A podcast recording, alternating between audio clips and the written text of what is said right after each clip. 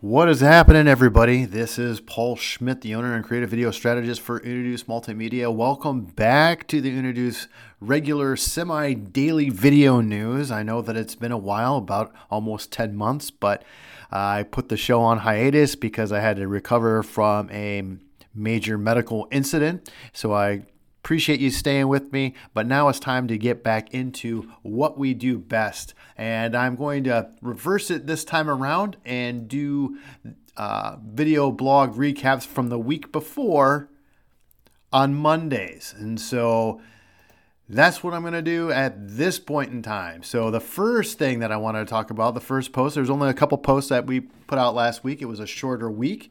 And so, the first one is about, uh, as a client video, the Davies Project.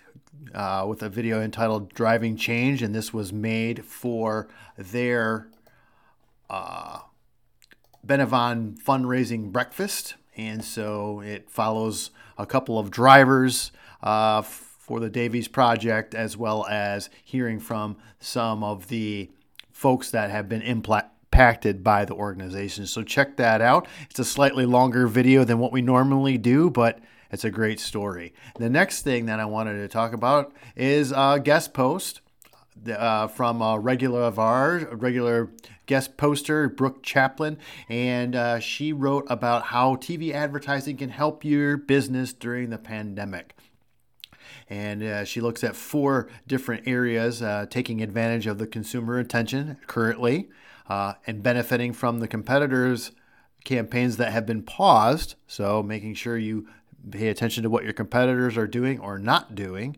focusing on brand awareness and offering your support. So, putting yourself out there, getting yourself out there, and also, you know, this is the time when people will be looking at more ads. So check those two posts out. We'll be doing this every every business day of the week. So um, thanks for sticking with us through this. If you have any questions or you want to check up on what else we're doing, please go to introduce.com. And until next time, I'll see you tomorrow.